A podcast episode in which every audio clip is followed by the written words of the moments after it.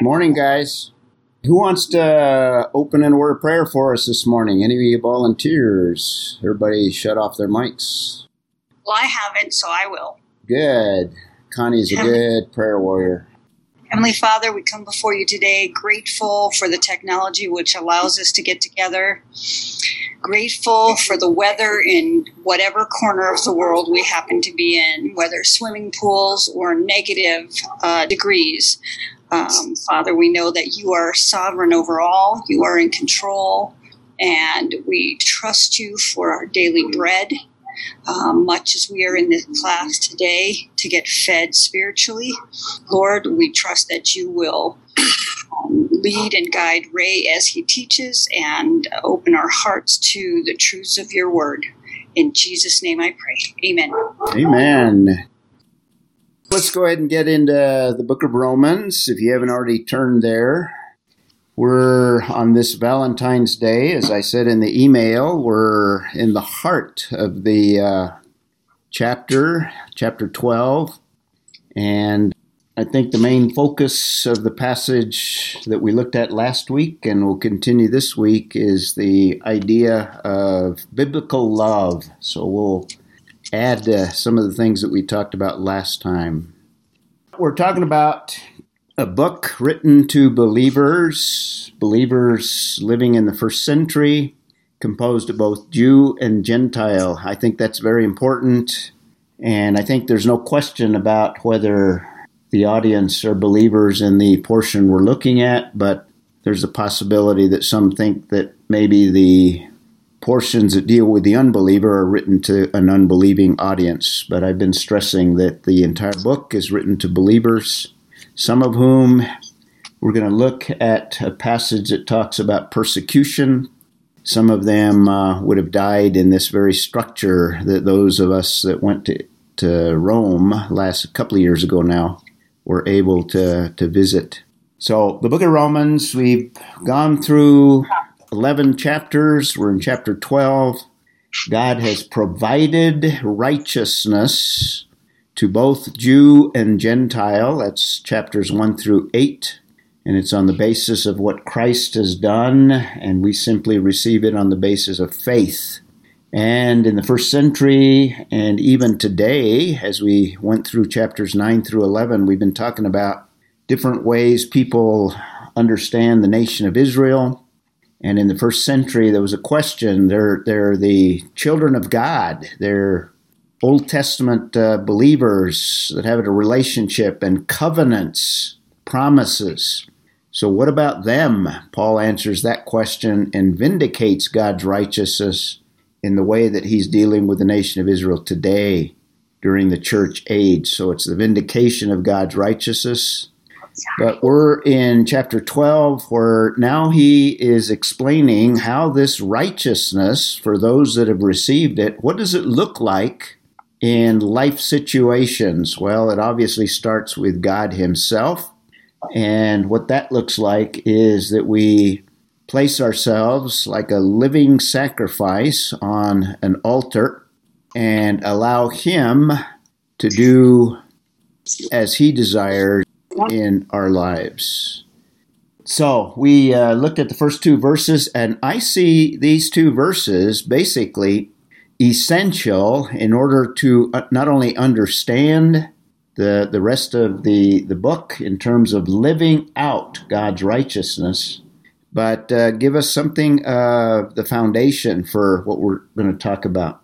Now, the Bible describes that intimate relationship in different ways. Paul uses the analogy and the imagery of a sacrifice, but in other places, in fact, let me let me ask you all: in uh, what other ways does God describe that relationship that we looked at in 12, 1 and 2?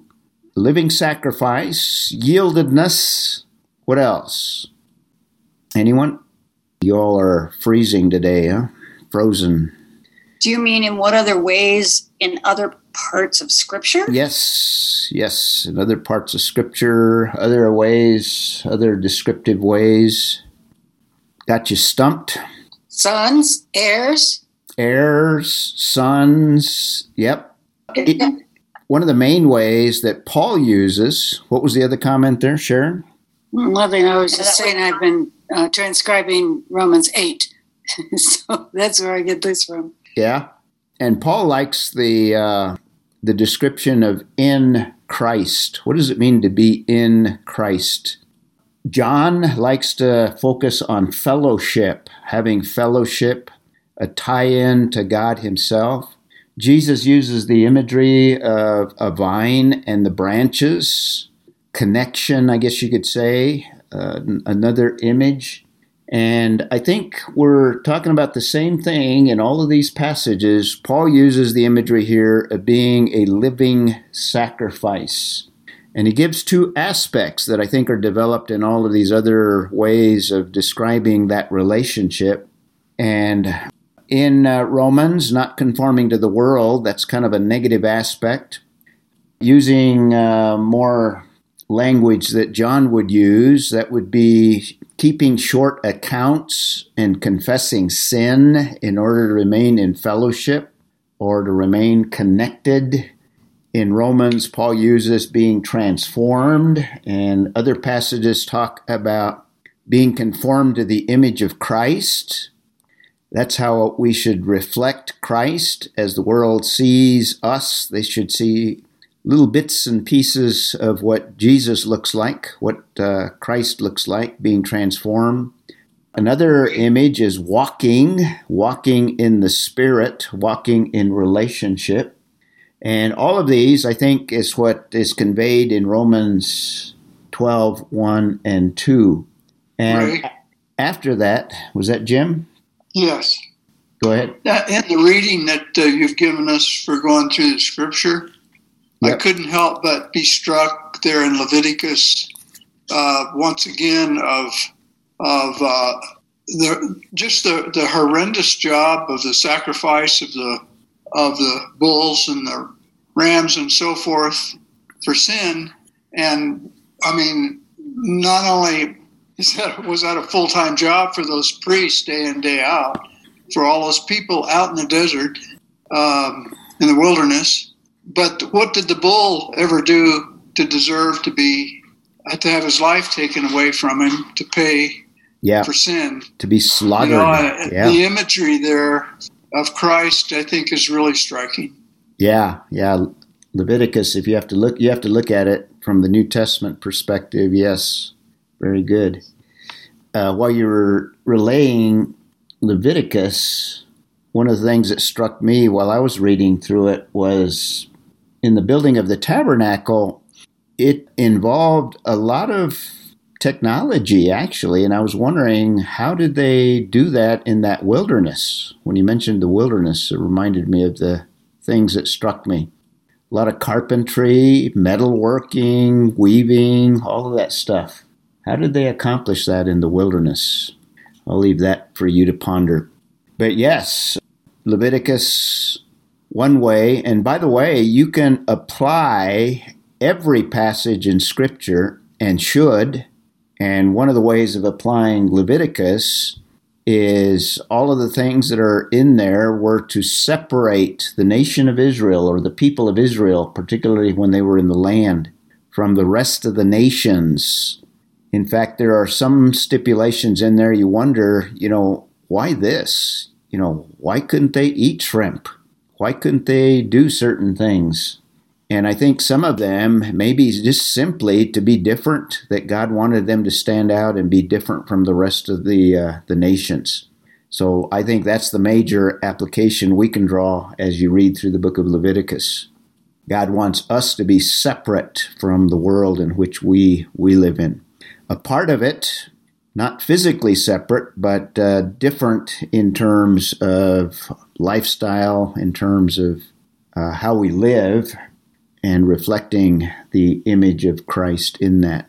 Well, one of the points I want to develop today is the importance of this relationship to God, the, rela- the relationship of being in Christ, being filled with the Spirit, walking in the Spirit, being in fellowship.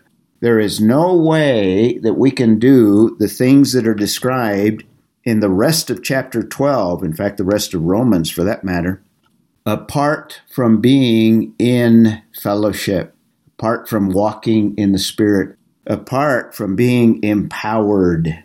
An example, I'll just jump ahead here. In uh, verse 14, how are you to bless those who persecute you? What is our normal and natural response when we are attacked, when we are persecuted? It's not one of blessing for sure.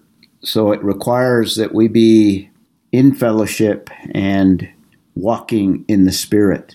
Or how do we, in uh, verse 17, never pay back evil for evil to anyone, and actually, these are kind of the more obvious ones, but uh, I think every one of these that we've already looked at and the ones that we're going to continue in today, uh, the importance of being in fellowship in the power of the Holy Spirit, because it's only in the power of the Holy Spirit are we able to uh, live that life.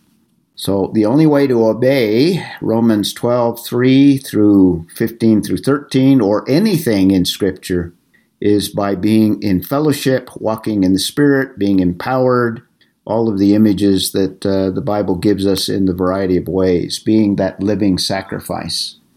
I like what an older saint by the name of Robert Chapman says, he, and quoting him, uh, he says the following Seeing so, so many preach Christ and so few live Christ, I will aim to live him. Now, he was a friend of John Nelson Darby, and Darby uh, was frequently heard saying, He lives what I preach. And what we've been stressing in the book of Romans, good theology is incomplete unless it is lived out. And uh, chapter 12 through the end of the chapter is how does it what does it look like? How is it lived out? What what are the details in terms of everyday experience and righteousness being lived out? Yes, we have believed. Yes, we have trusted. Yes, we have been regenerated. But uh, the Christian life is not automatic. It takes the appropriating of the power of the Lord. So we're in the part in chapter 12 that deals, I think, with the church with the relationship. How does righteousness look in the church, in the body of Christ? When we complete chapter 12, we'll look at what does it look like in society. And it begins with submission to authority, but there are some other things in that chapter as well. Paul will deal with Christian liberty in 14 and the middle to the middle of chapter 15. How do we exercise Christian liberty in relationships to others? Kind of the spectrum of believers who are in different places at any point in time. Same chart, except in outline form. We're looking at the application of the church. We've looked at the exercise of spiritual gifts, verses 3 through 8. And now we're looking at the exercise of love, beginning in verse 9. We, we looked at that last time. Now, it's not clear and maybe I'm making too much of a distinction here, but I've at least broken it up based on the grammar. We talked a little bit about the grammar of the passage. And based on the grammar, we have three sentences in verses 9 through 13. We didn't quite finish that, so we'll pick up where we left off. And uh, then we have, well, I don't want to say a drastic difference, but a significant difference in uh, verse 14. What was one of the characteristics that I mentioned of the grammar of those three sentences last time? Does anyone remember? Nope.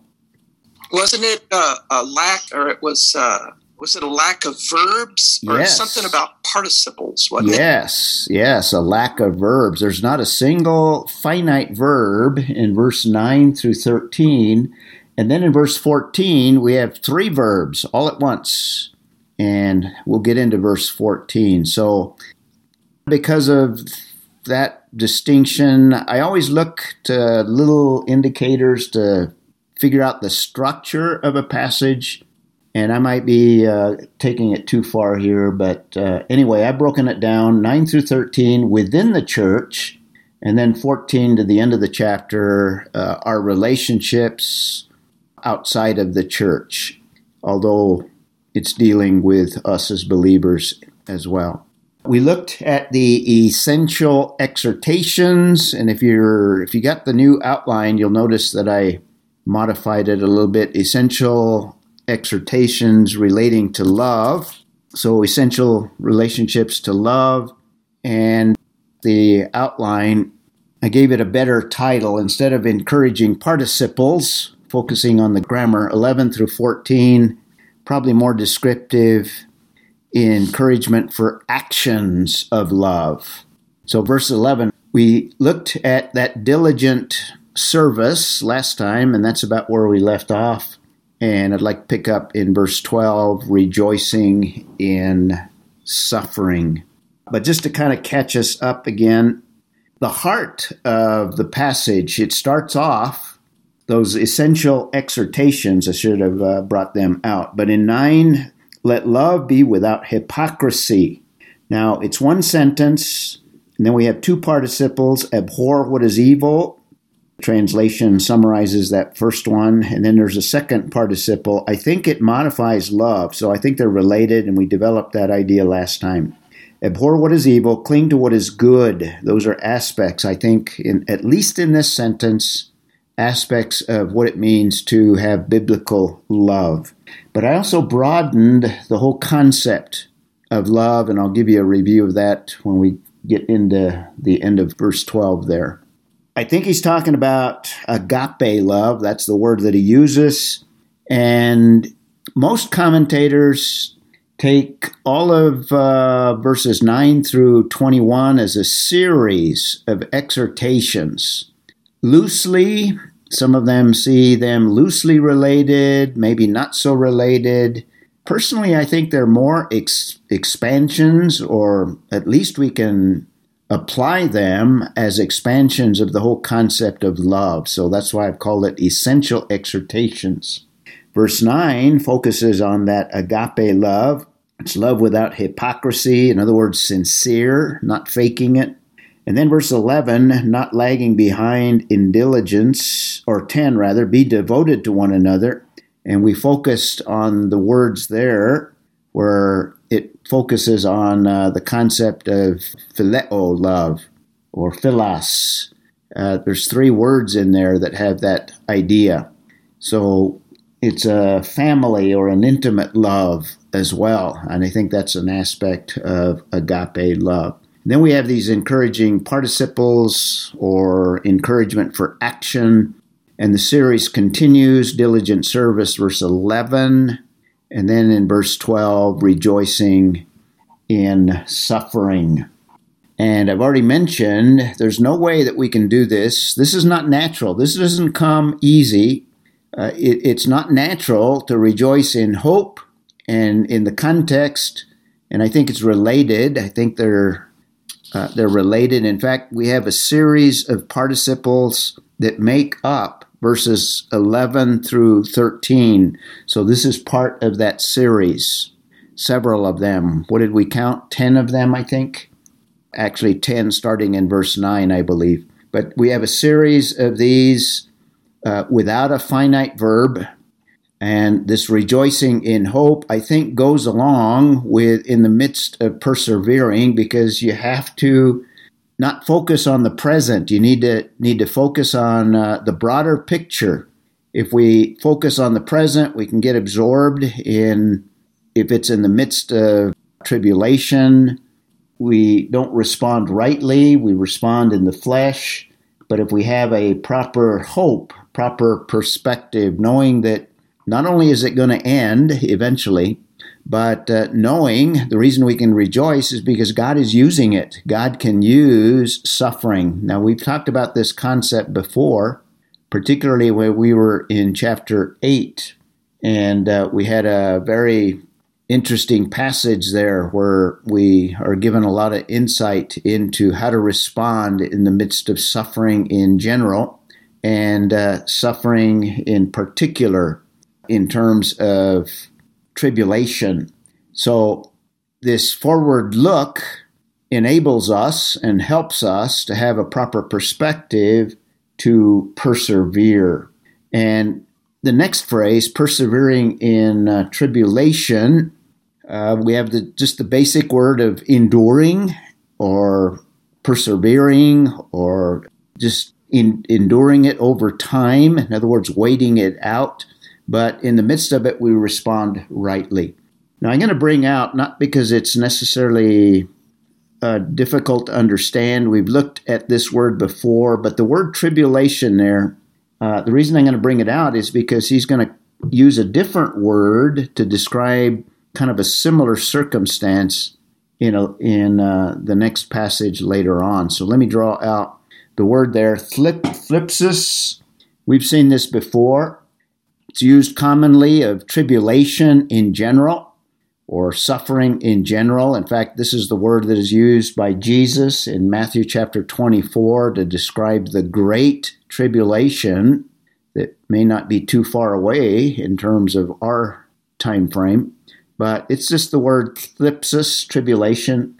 Now, I'll show you this slide again later on. I just introduce it here. So, we're talking about suffering at the hands of enemies, at the hands of unbelievers. It can be in any form. In fact, you can experience tribulation within the church as well, within the body of Christ. Sometimes there's antagonism amongst believers as well. And there's lots of parallel verses that we could look up. Would somebody care to look up First Peter chapter 1 and someone else get uh, James chapter 1 verses that encourage along the same lines, give us more insight and more understanding. I've got First Peter. Okay, that's Connie. Anyone got James? Don't be shy. Sharon's got James. Okay, First Peter 1, 6 and 7. You got that, Connie? Yep. In this you greatly rejoice, though now, for a little while, if need be, you have been grieved by various trials that the genuineness of your faith, being much more precious than gold that perishes, though it is tested by fire, may be found to praise, honor, and glory at the revelation of Jesus Christ. Okay, notice the similarity he's talking about, and he starts the chapter out basically, verse 6, with the concept of suffering. Now, that theme is going to run throughout First Peter. So it's a similar concept in First Peter dealing with tribulation, using different words there, but suffering. And uh, I think Peter gives us the reason we can rejoice in it. Not only is it going to end, but what else? It's producing something. It's uh, working within us to refine us and or to uh, conform us to the image. So God uses suffering and that's the focus of uh, 1212 in the book of Romans. That's why we can rejoice because we know it's doing uh, positive things, at least in us. And if we re- respond rightly, it can have an impact on even the unbelieving world. Similarly, notice James. You got to you want to read James, Sharon. Consider it all joy, my brethren, when you encounter various trials, knowing that the testing of your faith produces endurance. And let endurance have its perfect result, so that you may be perfect and complete, lacking in nothing. Okay, same theme, and you could read on if we wanted to take the time because he develops more the product of suffering in the believer. Now, again, God works that product as we respond rightly and we are in fellowship with Him and we allow Him to work in the way that He has designed it. So in Romans, we can rejoice in hope, not only the future, but even in the present. And we can, and that enables us to persevere in tribulation. And another th- helpful thing, and I think the reason it's all uh, together, and by the way, I don't know if you noticed, but we have a series of triplets in several of these, not all of them, but several of them, we have these three things that go together. And I've summarized verse 12 as rejoicing in suffering, and uh, prayer is what uh, enables us to do that. In other words, dependence on the Lord, looking to Him, not responding in the flesh, but in fact, leaving it in His hands for however long and however intense, and uh, uh, most of the time, the more intense the tribulation, the greater the stimulus to prayer. So, verse 12 is one of the series of exhortations that uh, enable us to reflect the image of Christ, to live out righteousness. So, it's not an easy life. It's a life that the normal Christian life is one of tribulation we in America have, in large measure, been free of it, but historically, for century, throughout church history, the history of the church has been uh, the church enduring tribulation and uh, nothing new to the first century believers, uh, maybe a little bit new to us. And maybe this is an encouragement in light of the things around us to be prepared to experience opposition, at least, if not outright tribulation in the culture we live in. So, may I make an app? May I make a, uh, an application on a personal level? Yes. Um, well, uh, I think it's a good place to to remember this. You know what we've learned about the difference between happiness and, and joy uh, that, and I like this idea that happiness is related to happenings, external uh, th- sources of things in our lives. But the fruit of the Spirit is an internal enablement by the Spirit, and being, and because of that, uh, in tribulation, uh, no one can take away our joy because it's produced by the Spirit Himself uh, where our happiness can be taken away from us uh, because of external circumstances. Yeah, very good application. Yeah, we need to be reminded. We may experience more of this in the times that we live in, so we need to be prepared and be reminded of these passages. The First Peter passage, in fact, the whole book, uh, the James passage, the Romans passage here. Very good.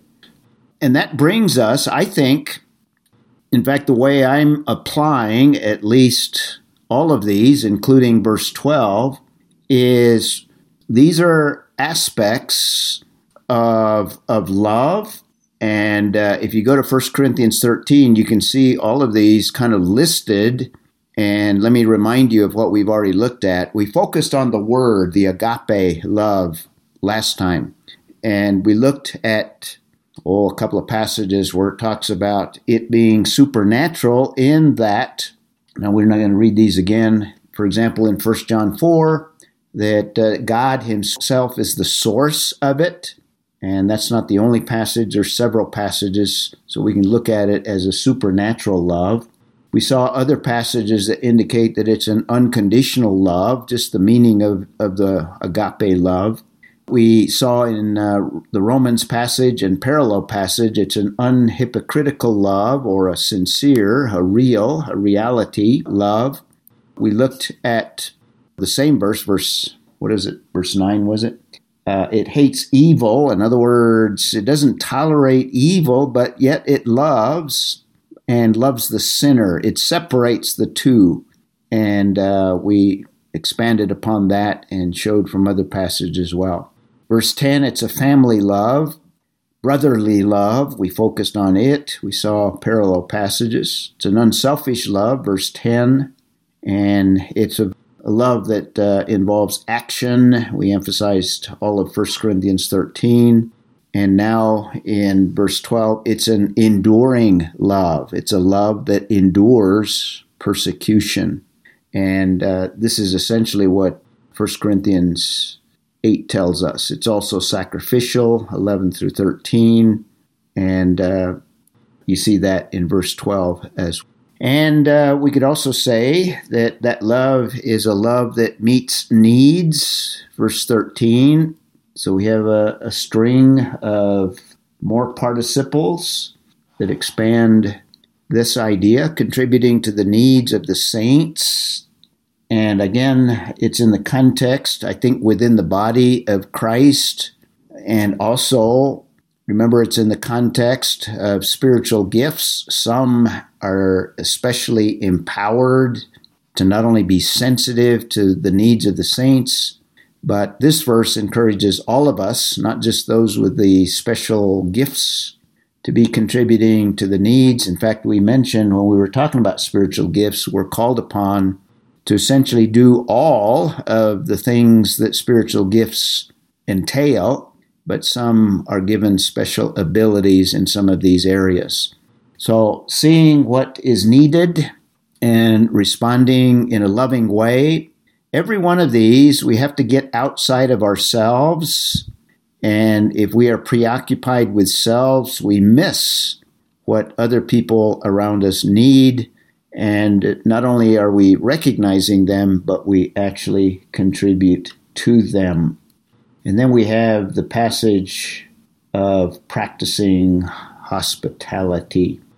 Before we get that, one of the commentators makes a good description of meeting these needs to make another's necessities one's own as, as to relieve them. In other words, just as we meet our own needs almost naturally, in that natural way, we can uh, help others as well. Now, the word practicing, let me backtrack here, but the word practicing there is an interesting word. I'm going to call attention to it because he's going to use the same word elsewhere. We saw the tribulation, the word pursue now, I'm not going to expand it too much now, but the word pursue, dioko, is a word that has kind of a wide range of meaning. It, it has the idea of pursuing, as we have here. It's translated by the New American Standard as practice, but has the idea of pursuing hospitality. And We've already seen this word in Romans 9, verses 30 through 31. Would somebody care to look that one up? What are we to pursue? Who's got it? A few pages back. I've got it. Go ahead. 931. 30 and 31. Okay. What shall we say then? That Gentiles who did not pursue righteousness attained righteousness even the righteousness which is by faith. But Israel, pursuing a law of righteousness, righteousness, did not arrive at the law, at that law. Okay. It's used two times in verse 30 and in verse 31. Remember, we looked at that. Same word as we have here. So it has this idea of pursuing something. And I don't have a problem with the translation. I think you could translate it practicing, but in the idea of it's a pursuit. It's something that doesn't come natural. It's something that we work on, and some of us more so than than others. So practicing hospitality, that's the making accommodation for those that uh, need it. And in the first century, there were not holiday inns. There were no inns, you might say, or places where you could uh, stay. What was available usually was not very nice. You know, the accommodations weren't very good. In fact, uh, there was a lot of uh, problems in some of those areas, immorality and other problems as well. Nate, did you have a comment? Um, Ruth Ann does. When you have seven kids, you really have to work on hospitality. yeah, you can get preoccupied, right? Yeah, and it's kind of crazy when you have people over. Yeah. so you have to just. Uh, in your home and not worry about it and maybe put a show on for the kids to keep them calm. Well, I, I remember I remember the kids were part of the delight of the hospitality when I was there. Most of the time. They were quite entertaining. Yeah, so it's not an easy thing. It doesn't come natural and all of us have obstacles and if you have seven kids, even if you have 6 of them, it's not as easy, and uh, we have other families that uh, have similar obstacles. But practicing hospitality in the first century, it was a difficult thing, and today it's a little easier, but the need, I think, is still there. A couple of passages. Someone want to look up 1 Timothy 6.18. and someone else, Hebrews 13, probably the best known passage, the Hebrews passage for hospitality, parallel passages. 618. You guys are quiet today. I got Hebrews. Steve's got it. No, he's got Hebrews. I've got First Timothy, Katie. Katie, whose kids are First. also delightful and add to the hospitality. As Ruth Ann says, most of the time. they are to do good, to be rich in good works, to be generous and ready to share. Ready to share. That takes effort, that takes getting outside of ourselves. Hebrews 13. Do not neglect to show hospitality to strangers, There you go. for by this some have entertained angels without knowing it. And the writer of Hebrews may even have uh, Abraham in mind because he mentions Abraham in an earlier chapter, chapter 11, in some detail, where Abraham entertained uh, two people that turned out, actually three, two of them turned out to be angelic beings. So, hospitality, I think, is an aspect of agape love because it requires that we get outside of ourselves. In fact, we could add it to our list. And everything in verses 11 through 13, we could call that sacrificial love, sacrificial love. It uh, takes uh, more than just a mild effort. And that brings us to the next passage and maybe I'm making too much of within the church and without the church or outside the church, 14 through 21, but it seems to be more relationships that are difficult, which would imply, although some of these you may encounter within the church as well. So 14 through 16, in suffering, and that begins with verse 14 bless those who persecute you. Now, obviously, somebody assaults you, somebody breaks into your house, somebody uh, does damage to your car, uh, whatever, uh, whether deliberate or accidental, what is the natural response? It's not to bless. Uh, that's not what the flesh does. So when you walk in the flesh, this does not come. You do not see it. Uh, the flesh responds in a different way. In fact, he's going to deal with the whole issue of retaliation when we get into verse 17. We won't get that far today. So, bless those who persecute. Not an easy thing. Now, the reason I gave you those terms before, because the word persecute, which one of the words that we looked at before do you think uh, this word persecute is in this context? We looked at two of them, flip, Thlipsis and Dioko. It's Dioko. Very good. A little bit of a, That's what my Bible program says. little bit of a trick question because you might think it Thlipsis, the tribulation word, but no, it's the identical same word as pursue. So that same word can be used in a positive sense of pursuing, like that Romans 9 30 passage, pursuing righteousness, or 1419, so then let us pursue the things which make for peace and the building up of one another. It's a pursuit, it's a positive pursuit, but it can also have that negative connotation where someone can pursue you for bad purposes or for evil means. And it can be translated, and often is translated, to persecute, to pursue in order to do damage. That's the word that we have here. So it's a, an evil pursuit in this context. And the only reason I bring it out is Paul uses the same word within the same context with uh, two radically different ways that the word is, is used. In fact, it is used more often in a context of persecution. The word is used 44 times, and 30 of them are used in this negative sense. Uh, Right. somebody was talking there. Um, Jeff, It's Jeff.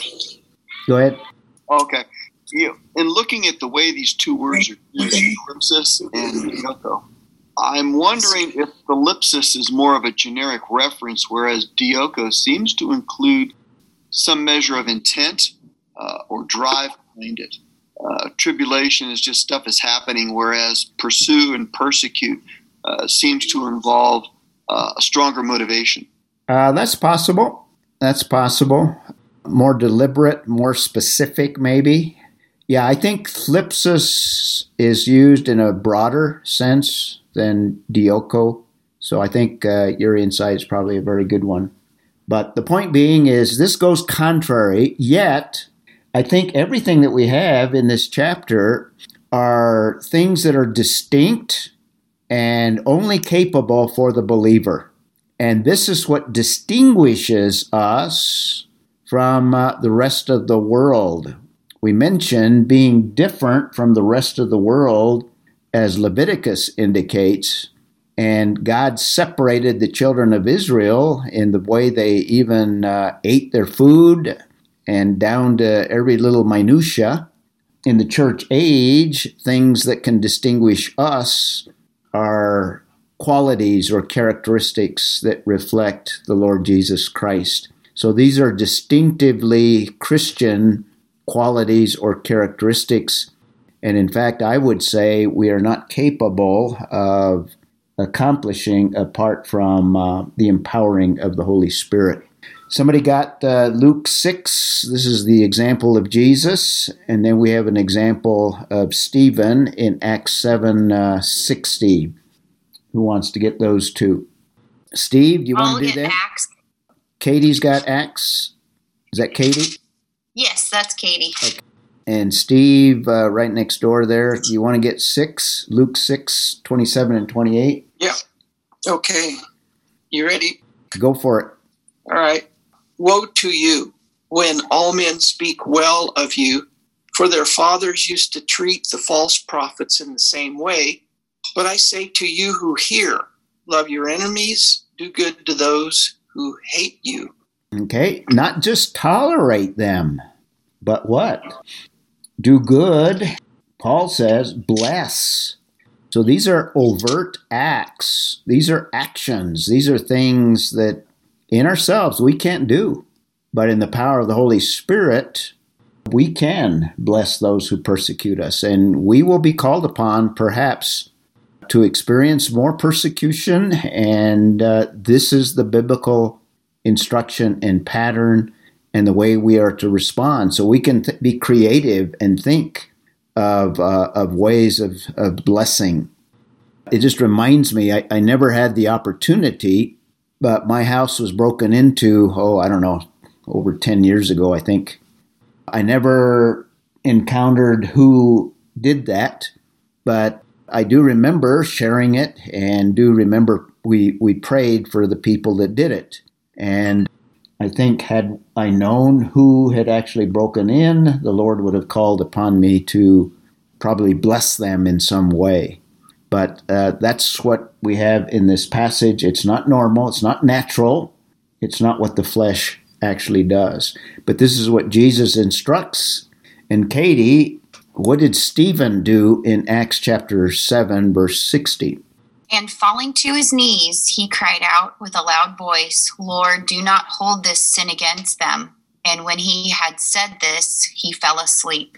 And what was the sleep in that context? Was he snoring after he fell asleep? He died. Yep. It's kind of euphemism for they stoned Stephen to death, and his last breath was blessing those who persecuted. In fact, called upon the Lord to forgive them. Uh, that reflects Jesus on the cross when Jesus says, Father, forgive them, for they know not what they do. So this is not an easy thing. This is this is something that comes only in the power of the Spirit. And he adds to that if we don't get it the first time. And by the way, these are the first three uh, in this passage, starting in verse 9, that have verbs in them. And we have three of them, two of them identical bless those who persecute, bless. And then he reiterates again, bless. And then he adds with the negative, do not curse. That's the normal, that's the natural, is to curse, but we're to do the very opposite. So, what is love? Love bears all things. That's 1 Corinthians 13, 5 through 7. And that is a summary of 12, 14. So 13, 5 through 7. In the context, love does not act unbecomingly. Now, we may be tempted to act unbecomingly in the middle of persecution.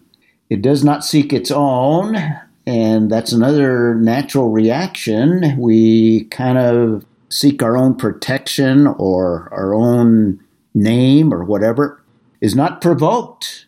This is love. Uh, in the midst of persecution, we don't allow it to provoke us. Uh, does not take into account a wrong suffered. That's agape love. And in the midst of persecution, that's what we experience. Does not rejoice in unrighteousness, but rejoices with the truth, and then bears all things. And we could even go on, believes all things, hopes all things, endures all things. So this is distinctly Christian and is evidence of biblical love or that supernatural love that we've been looking at.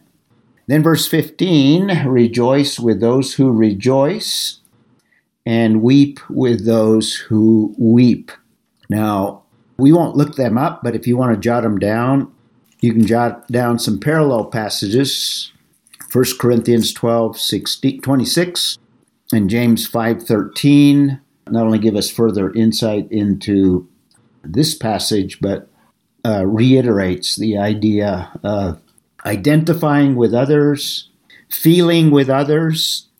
Now, you might think it's easier to weep with those who weep than it is to rejoice, but both of them require the empowering of the Holy Spirit Sometimes in our pride, when others are blessed, we might feel left out or we might feel uh, jealous, but we are to rejoice with those who rejoice and weep with those who weep.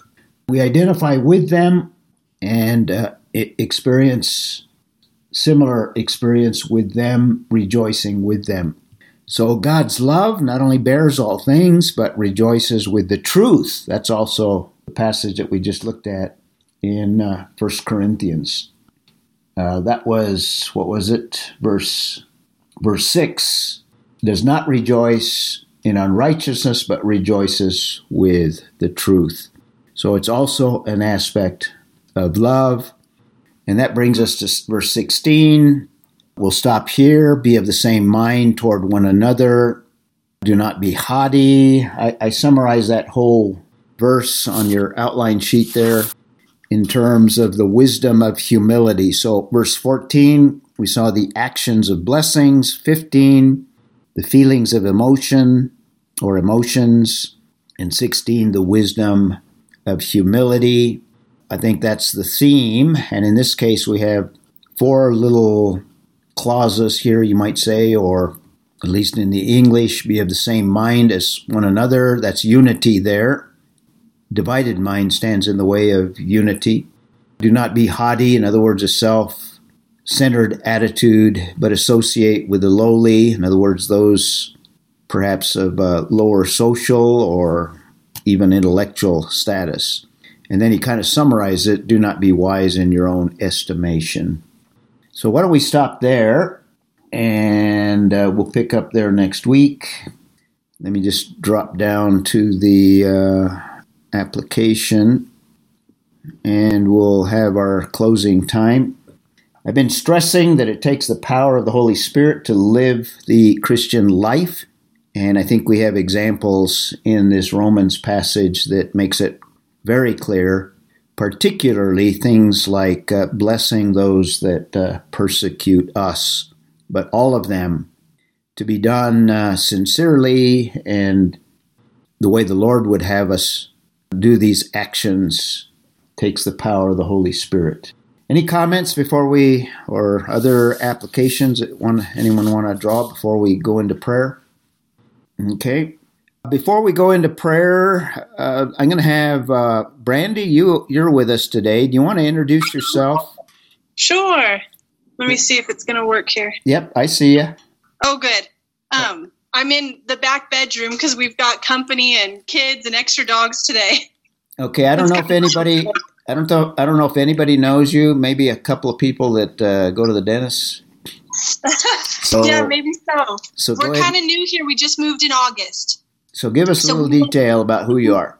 So we, um, my husband and I are Ben and Brandy Stogsdale. He's usually in here with me watching, but um, we met you at the office, um, which was honestly kind of one of those God things. Um, Kylie, we had just hired her to be um, up at our front desk. Her parents work at the Baptist Convention of New Mexico and had been my youth pastor growing up. Really, the only people we knew in Albuquerque. So we hired her. She was only there for a couple months before she got diagnosed with cancer. But while she was there, you came in, and if you hadn't, I never would have known who you were or gotten involved with your Bible study. So it was kind of neat timing. But um, Kylie, she, I'm sure some of you have heard about her. Um, Kylie Grace, the one that's fighting cancer. So that we kind of got thrown right into um, kind of a spiritual battle almost right when we started. So that's been something we've been kind of walking alongside with them. Um, we still haven't found a church because everything's still so new. Um, but the kids are going to Oak Grove. We've got four kids um, ages 11, 8, 6, and 4. And so we're kind of just you've got you've got competition. We've got a family with seven, and we have another one that, that has five already and one on the way. we better get going, huh? It's it's a lot of fun, and we love it. And this having this on Zoom has been kind of nice, um, just because you know sometimes it's hard when you're in a new area and you're trying to figure out and right now no one has children's church or i don't know it's been hard to get involved. So having this has been a real blessing for us. Praise the lord. Yeah. How long have you guys been believers? And tell us a little bit about you were in farmington? Yes. So i grew up in farmington. My husband grew up in bloomfield and i came to faith at 10 at um, you know a summer vacation bible school. I grew up in a, a family that was strong believers and was surrounded by you know christian teaching my whole life. Um, in college i sort of you know I, I my faith was strong but i was in that place where i knew not to date and be unequally yoked but then i met ben and he was just so good looking and how that happens. And um, when we first met he had been raised Catholic, and so I thought, well, he's he's close. I can get him there. You know, he's telling you lots of things. But um, it, I ended up getting pregnant, and it was like the one of those shocking things for my family because I had been so strong and so, you know, careful. And that was a scary thing for me, thinking I'm going to be raising these children with someone who doesn't love the Lord. Sorry, I don't know why I'm emotional this far into it, but it's okay.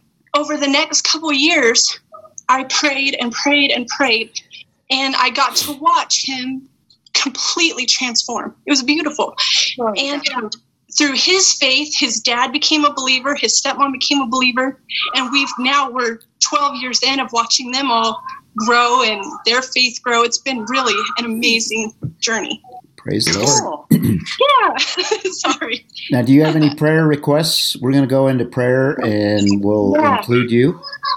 I would love prayer for Kylie. Um, I'm, I don't know how much you guys have seen, like, you know, kind of a small world here. So I know some people know about it, but um, she's only 17 and she her sister in September had a birthday party and shaved her head for pediatric cancer awareness because her best friend had died of pediatric cancer a few years ago.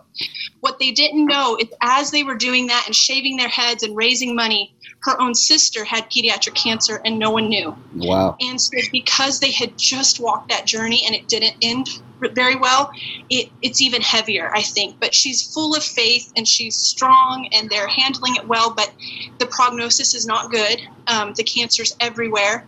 She's in her second round of chemo right now um, at UNMH.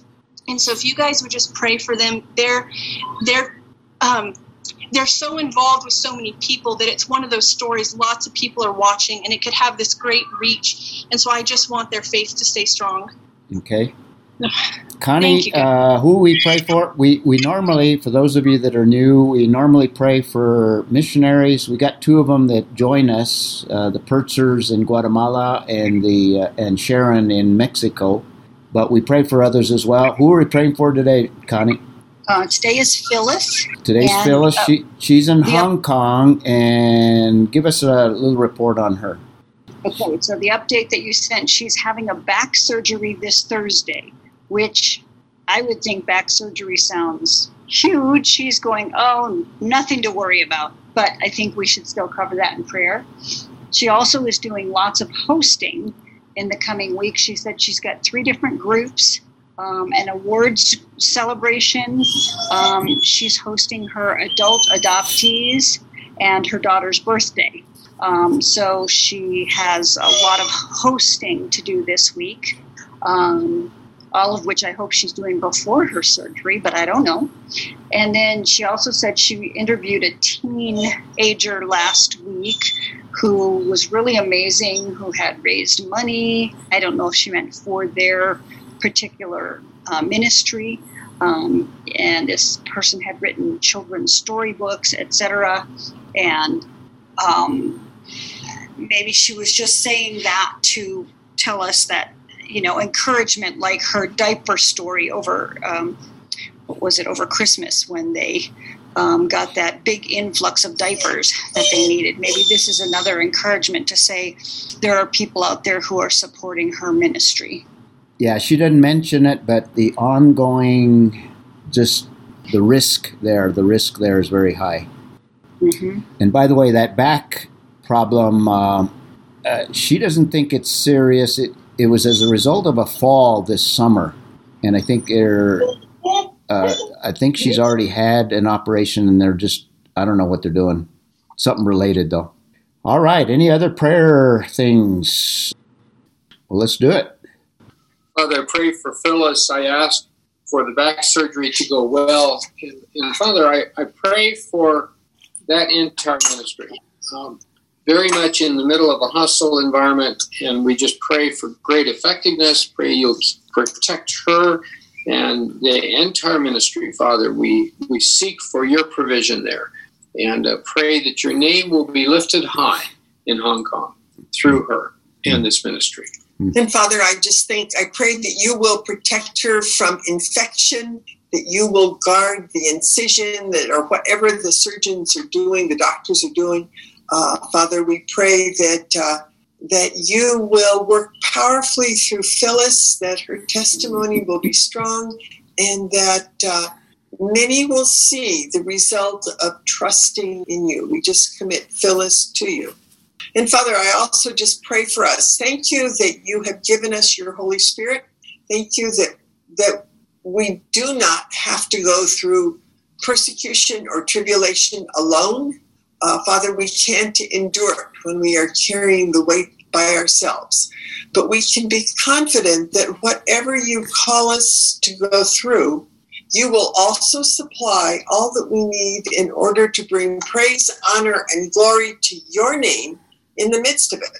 It doesn't matter whether you have are having a hectic day with kids underfoot or surgery or whatever is going on, just a hostile, a hostile community. Father, we praise you and we thank you that you are adequate, you are sufficient for anything that we face, and may we be willing to come before you with outstretched hands to receive whatever you have for each one of us individually. We thank you, Father, that you have equipped us and we can rest confidently in that fact.